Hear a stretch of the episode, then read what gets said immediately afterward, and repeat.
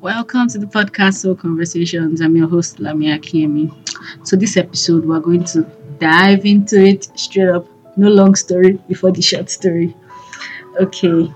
Do you have those moments where there is something heavily on your mind, but you don't bring it up in your prayer because you feel like God ain't got time for that? You're like, you can't possibly have time for this type of my issues. This early, maybe early Sunday morning, for instance. God can't possibly have the time for my irrelevancies this morning, or my bratty attitudes, or my complaining. God can't possibly have my time at this point because this is just irrelevant to bring up. And so you don't bring it up in your prayer because you think like, oh, God isn't going to be interested and all of those type of things.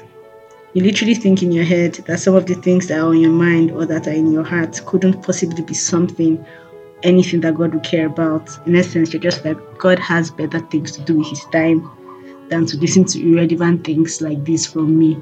Not even on early Monday morning. He must be very busy because working day now. That type of thing. First off, you must know that nothing wastes God's time. God created time, and therefore, there is no such thing as wasting God's time. God is outside of time.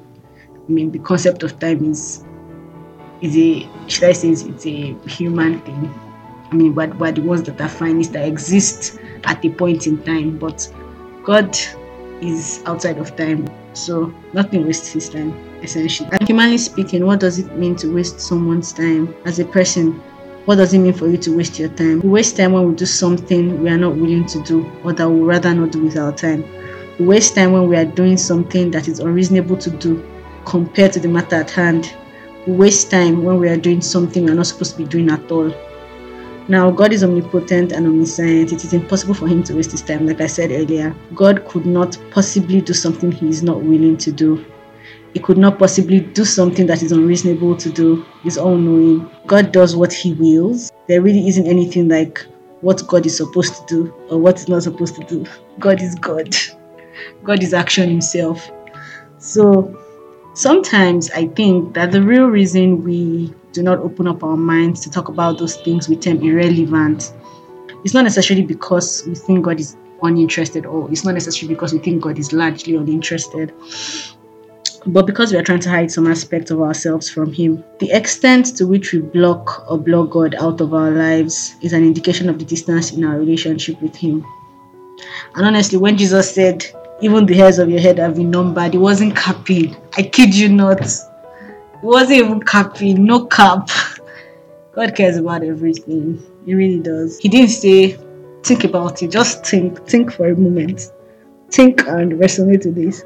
He didn't say your eyes have been counted or your hands, because those are fairly easy to count, more or less. He didn't mention the supposedly most relevant parts, or those parts of the body that people would ordinarily term relevant, like the eyes, the ears, the hands. Because even some people, they cut their hair now. It's not a big deal whether or not somebody has it or not. It does not really it will not essentially affect the person's health or composure or completeness, in a sense. So he used something that people would ordinarily term as dispensable to qualify the extent to which God cares about you. Even those things you think are dispensable, for instance, your hair, whether or not your hair is long or short, God cares about every strand of your hair. So just think about that, and then now ask yourself, is it possible that there is anything that is happening to me that God would not care about, or that would essentially be like a waste of his time? Essentially, the tiniest detail of your being is important to God, and he cares about them. He cares about the big things. He cares about the little things. He cares about everything. And again, we know God loves us. God is a loving father, always and always. One of my favorite things to say. God loves you, and understand that love is patient. Love is kind. I mean, etc. God is love. God loves you, and love is patient. Love is patient enough to listen to everything. We have friends, and we know how attentive we are to our friends, even if they are telling us the most irrelevant story for the 1,000,001 time. We're just glued to them, and we're like, you know what? I'm listening to you because I love you, and I'm going to be patient with you, and I'm going to be here throughout your many stories. Whether or not you repeat them 1,000,000 times, I'm here, and I'm going to listen to you. Because that's what love does. So think about that. If you do that for your friends, how much more God will do for you. God loves you, and anything that is on your mind or that is in your heart and that you communicate with total honesty before God is never wasted. It is never a waste. And see, this whole thing, self, it just joke. Everywhere still. But essentially, we're not even telling God something he doesn't know. God knows everything. When we open our hearts to God, we're not telling him something he doesn't know. We're giving him access to those things that we know that he knows, but we're telling him, Lord, I want you in it. And it's not the same thing. I like using this example. Imagine you have a roommate that is your friend, and maybe one random day, you're sweeping the room, and then you stumble on a paper on the floor. And then you open the paper like, oh, what's even in this paper before I throw it away? And then you see that she has listed a couple of things that are disturbing her, like a couple of her issues that she has never mentioned to you. You see that, and maybe you throw the paper away eventually and all of that. Chances are that you would not bring them up with her, because if she wanted you to know, she would probably have told you.